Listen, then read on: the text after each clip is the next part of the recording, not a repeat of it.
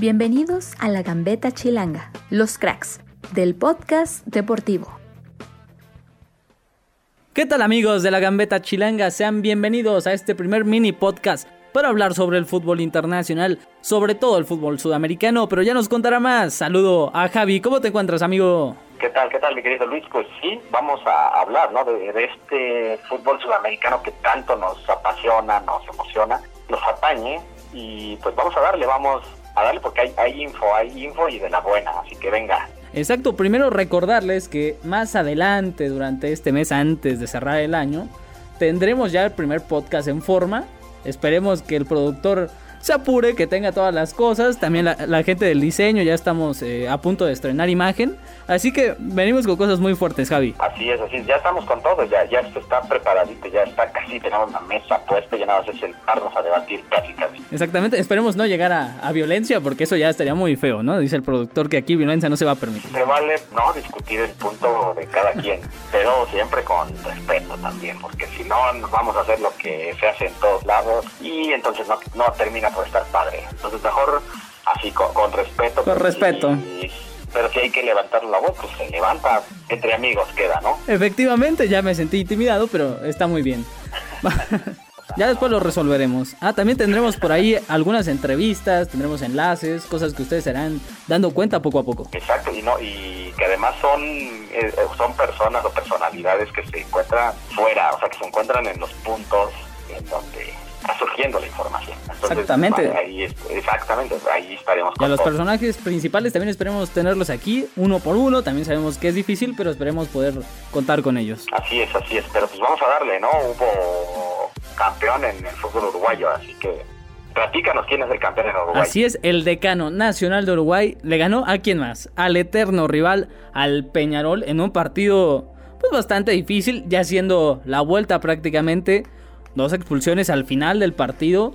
Una por, por falta, la otra por una situación, me parece, eh, de que se dijo algo en la cancha, pero sabemos que siempre terminan así este tipo de encuentros. Sobre todo cuando es una final y te estás jugando quién es el campeón del año. Es un fútbol uruguayo que lo conocemos en México, por más que a algunos no les guste y a otros sí. Un fútbol donde se pega, un fútbol donde se defiende con todo, un fútbol donde el contragolpe lo es todo. Justo por eso me parece que hay tan buenos delanteros y tan buenos defensores. Habrá quien no le guste ese estilo, pero de que es efectivo, es efectivo, Javi. ¿Y cómo no va a ser efectivo que en un país tan pequeño en cuanto a población surjan futbolistas de gran nivel?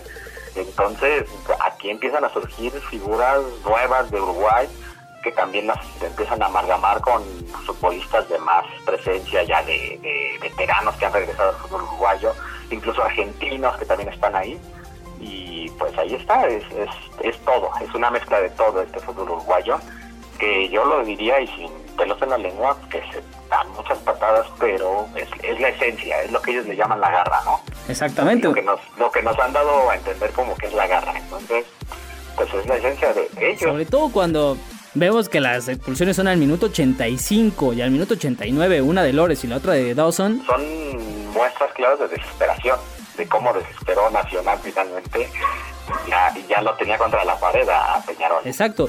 Ya teniendo el 1 por 0 desde en el minuto 81, cuatro minutos después viene la, la, expulsión de Lores y bueno, ya todo prácticamente ahí se finiquitó. Sí, Peñarol quería remontar, porque hay que recordar que se jugó a doble partido esta final, pero perdió la ida, la pierde como local Peñarol, entonces lo que buscaba era la remontada. Pero pues se le complicó además el partido, también no hubo condiciones climatológicas, por así decirlo, muy complicadas, muy adversas, llovió y eso, decías, en cualquier barrida terminaba llevándose al rival con todo. Entonces no, no fue tan bien jugado este partido, por así decirlo, tan limpio, pero pues ahí estuvo, lo aprovechó más Nacional. Exactamente, y dos viejos conocidos juegan en Nacional. Vergesio, que no pasó mucho con él realmente en, en México. Aquí, en México, aquí con Atlas. Exacto. Atlas no, no, terminó de... Ajá. No terminó. Y el otro es Pablo Barrientos, que también pertenece a, a la institución de Nacional. En México. Aquí, en México, aquí con Atlas. Exacto. Atlas no, no, terminó de... Ajá. No terminó. Y el otro es Pablo Barrientos, que también pertenece a, a la institución de Nacional. Que jugó en sí, Toluca. Sí, que estuvo que estuvo en Toluca, él sí un poco más, ¿no? Un poco más de, de buenas actuaciones ahí en Toluca, sin que pasara nada extraordinario, pero sí llegó a tener alguna temporada, ¿no? Donde fue mencionado como entre las figuras del Toluca. Y el gol del partido fue de Zunino, un buen futbolista, eh, el número 13, Matías Zunino. Claro, ahí está, sí, sí, te digo, siguen saliendo jugadores, jugadores nuevos que empiezan a llamar la atención y ahí están, es, es uno de ellos, Matías Zunino. Exacto, que puede jugar como lateral o como interior y a pesar de eso, como pasa en Uruguay con su selección, con sus equipos, cualquier posición tiene jugadores que anotan goles. Y lo vemos en la Liga Española, lo vemos en Italia con Godín. Son jugadores que a pesar de ser defensivos pueden resolverte un partido. Sí, sí, sí, son futbolistas que se las saben. Yo sí lo pondría de esa, forma. Viejos lobos de mar que se las saben de todas, todas. Entonces lo, lo aplican así, así lo, lo, han llevado, ¿no? Exactamente. ¿Y qué te parece si vamos con Gonzalo Gabriel para que nos platique más sobre este partido? Sí, debe de haber, debe de haber este, euforia, euforia para la gente del bolso y mucha tristeza para los carboneros, así que vamos, vamos con él. Mándalo, productor. Regresamos. ¿Qué tal amigos? El saludo desde Montevideo, Uruguay, para Luis, para Javier, hablando justamente de lo que ha sido una nueva definición del campeonato uruguayo nacional. Se ha consagrado campeón tras haber vencido en el clásico a Peñarol, luego de haberlo vencido además entre semana, porque en uno era la definición del torneo clausura. Si Peñarol ganaba, forzaba dos finales más en esta forma típica que tiene de disputarse el campeonato uruguayo. Nacional venía con ventaja porque había sido el ganador de la tabla anual, pero al lograr vencer nuevamente en algo que fue histórico, porque ninguno de los dos equipos en la historia del fútbol uruguayo se habían vencido en eh, dos finales consecutivas, justamente por eh, definición de campeonato eh, de manera oficial. Y bueno, en este caso justamente lo ha logrado Nacional, lo venció 2 a 0 en tres semanas por la final de clausura y ahora por 1 a 0 con gol de Matías Unino logra justamente quedarse con el campeonato uruguayo. Un Nacional que tuvo que remontar porque la primera parte del año eh, logró eh, eh, perder el campeonato, digamos, por 9 puntos.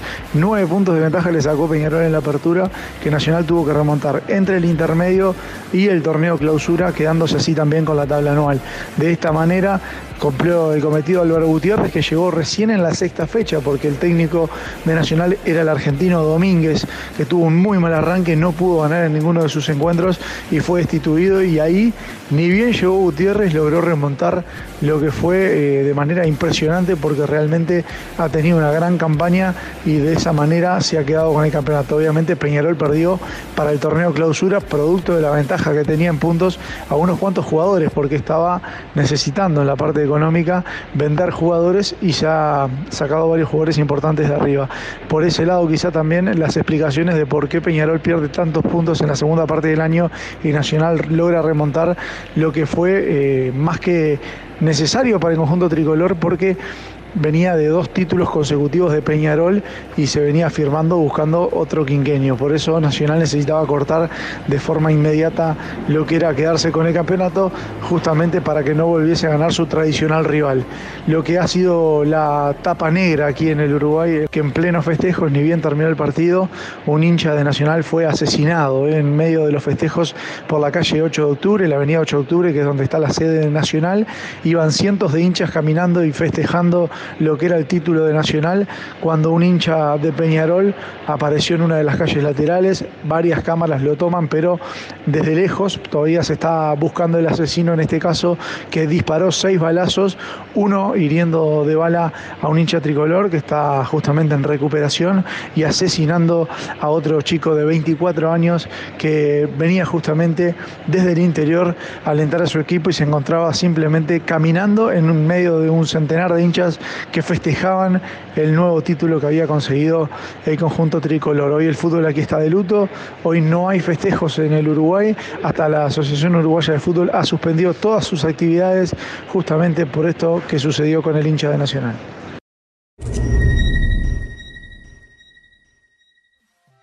Ya estamos de regreso, amigos de la Gambeta Chilanga, como no. Un saludo para Gonzalo, muchísimas gracias por todos los detalles del nuevo campeón de Uruguay, el Nacional, el decano.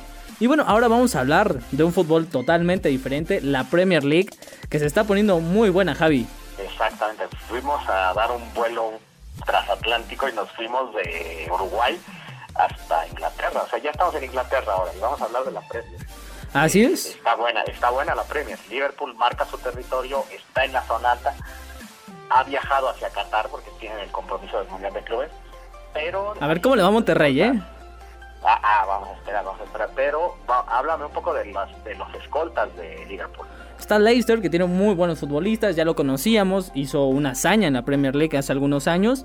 Y ahora con Ayose Pérez, una de las incorporaciones, la verdad es que le ha venido bastante bien. Y por ahí vienen otros equipos atrás. Eh, Manchester City, la realidad es que destrozó al Arsenal 3 goles por 0.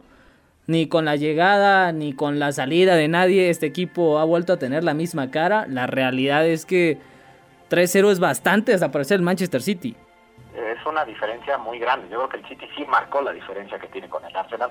El Arsenal no tiene ni pies ni cabeza. Se fue una Yemery y ahora... Yo lo digo por la diferencia de planteles, no es tan grande. Yo creo que el Arsenal tiene un muy buen equipo, pero la realidad es que lo dejaron mal. Sí, pero muy mal armado. O sea, como lo que armaron de plantel realmente está muy desequilibrado. Y se está hablando de que quieren que regrese Arsene Wenger. Entonces, pues sería ahí como que traerlo del retiro. Porque no tienen... En, no, están decididos, o quieren que se vaya o quieren que regrese también. Pero bueno, ahí tenemos también en la posición en medio a Newcastle United. Rapidito, ahí el equipo, la realidad es que ha logrado entender cuáles son sus capacidades y se encuentra en la posición número 11. A pesar de que se nos cortó la racha, digo se nos cortó porque tenemos que comentarle. Somos seguidores, pues ¿qué nos hacemos? Seguidores, ser bien seguidores. Pero bueno, se nos cortó la racha, ni hablar pero ahí estamos. Ya tendremos más alegrías. Pero ¿qué te parece si vamos con el análisis de todo lo que ha pasado con el Tottenham de José Mourinho? Nos lo tiene Carlos Chávez, ¿qué te parece? Venga, venga, porque el Tottenham está en forma, así que nos lo comente Carlos. Venga. Grande Mou, vámonos. Hola, ¿qué tal Luis? Te mando un saludo. Y bueno, estamos aquí para hablar del Tottenham de José Mourinho, que ha revivido este equipo de Londres, ¿eh? Si bien Mauricio Pochettino es un histórico del club, lo que hizo va a quedar grabado con letras de oro, pues este equipo nunca se recuperó de aquella final de Champions que perdieron en, en el Wanda Metropolitano quedó en décimo cuarto lugar cuando se fue Pochettino tras 12 fechas y hoy cinco jornadas después el equipo es quinto a tres puntos del Chelsea. Algo realmente bárbaro lo que ha hecho José Mourinho. Está a solo tres puntos y va a pelear por Champions. Ahora con su típico 4-2-3-1, el equipo está enfocado con un Lucas encendido, un Harry Kane, un Hyun Min Son y agárrate que va, viene el regreso de Hugo Lloris. Recordar que el francés está lesionado cuatro victorias en, la Premier, una sola derrota, le fue mal en su regreso a Old Trafford. Pero Pepe viene con todo. Y si bien en la Premier no le va a alcanzar para ser campeón esta temporada, le va a alcanzar para meterse a competiciones europeas y a Champions. Y pobre del Chelsea, porque bueno, tienen muy, muy buenos recuerdos de Mourinho, pero al parecer los va a dejar fuera de Champions porque esa plaza se la van a pelear el Chelsea y el Tottenham, si me lo preguntas, porque yo creo que ni al Arsenal ni al Manchester United le va a alcanzar para entrar a Champions para la próxima temporada. Y veremos con qué se refuerza este equipo en enero.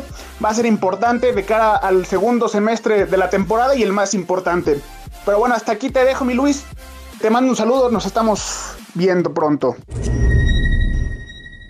Gracias Carlos, sobre todo este resumen de lo que está pasando con el Tottenham. Y ahora vamos a hablar sobre el campeón de la Copa Argentina. River Plate lo volvió a hacer Digo que lo volvió a hacer porque es título tras título de la era de Marcelo Gallardo con goles de Escoco, Fernández y Julián Álvarez. Logran la victoria 3 por 0 ante Central de Córdoba, Javi. Así es, retoma confianza el equipo de Gallardo, el, cuadro de River. Vuelve a tomar la confianza que había perdido un poco después de el golpe duro que significó Flamengo, ¿no? La final de Copa Libertadores. Pero parece estar de vuelta, está peleando en la liga, está en la Copa salió como favorito y estableció ese favoritismo, dándole un golpe duro a un rival que era muy sorpresivo a su presencia en la final como Central de Córdoba. Pero coméntanos más sobre pues, esta, esta etapa de Marcelo Gallardo tan exitosa, porque pues, sigue cosechando títulos, ¿no?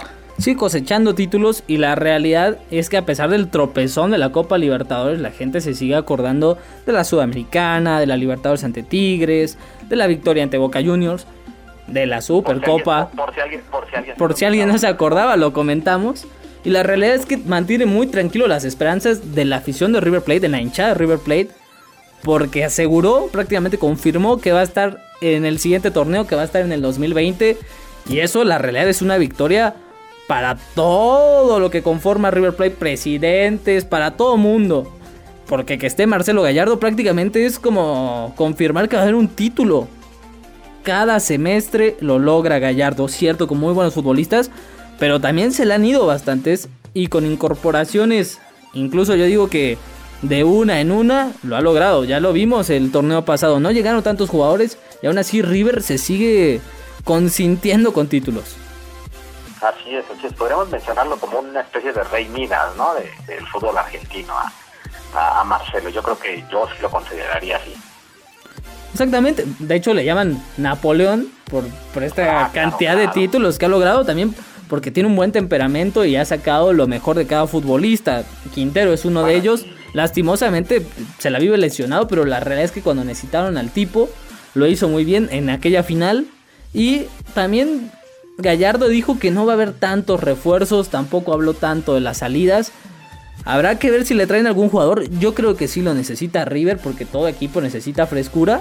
Y ya veremos qué, nos prepara el siguiente año también eh, el torneo argentino, que nos prepara posteriormente la Copa. River va a estar en Copa Libertadores. Esa es una gran noticia también para el fútbol argentino y para el fútbol internacional. Y la realidad es que despedimos con esto, con, con la victoria de River Plate, como no. Así es, pues vámonos, vámonos que viva el campeón, que viva el campeón de la Copa Argentina. me, gusta que lo diga alguien que le va a San Lorenzo, la verdad es que qué grato. Muchísimas gracias también al productor, a Daki, que, hace un gran trabajo soportándonos. Que viva el productor también. También que viva el productor, que viva todo mundo. Dijimos que esto iba a ser un poco chilango, ya se nos había ido, estábamos muy suavecitos. Que viva México, es más, que viva cualquier cosa. Nos encontramos en, en el siguiente emisión. Vamos a tener, como ya mencionábamos, un podcast totalmente a su gusto, a su agrado, al nuestro también, porque obviamente somos lo que le damos este toque. Vamos a estrenar imagen próximamente y también vamos a estrenar ya en forma nuestro podcast. Estaremos dándoles por ahí algunas pistas de cuánto dura y todo. Tendremos muchos invitados, así que muchísimas gracias. Vámonos, vámonos, venga. Hasta luego, chao.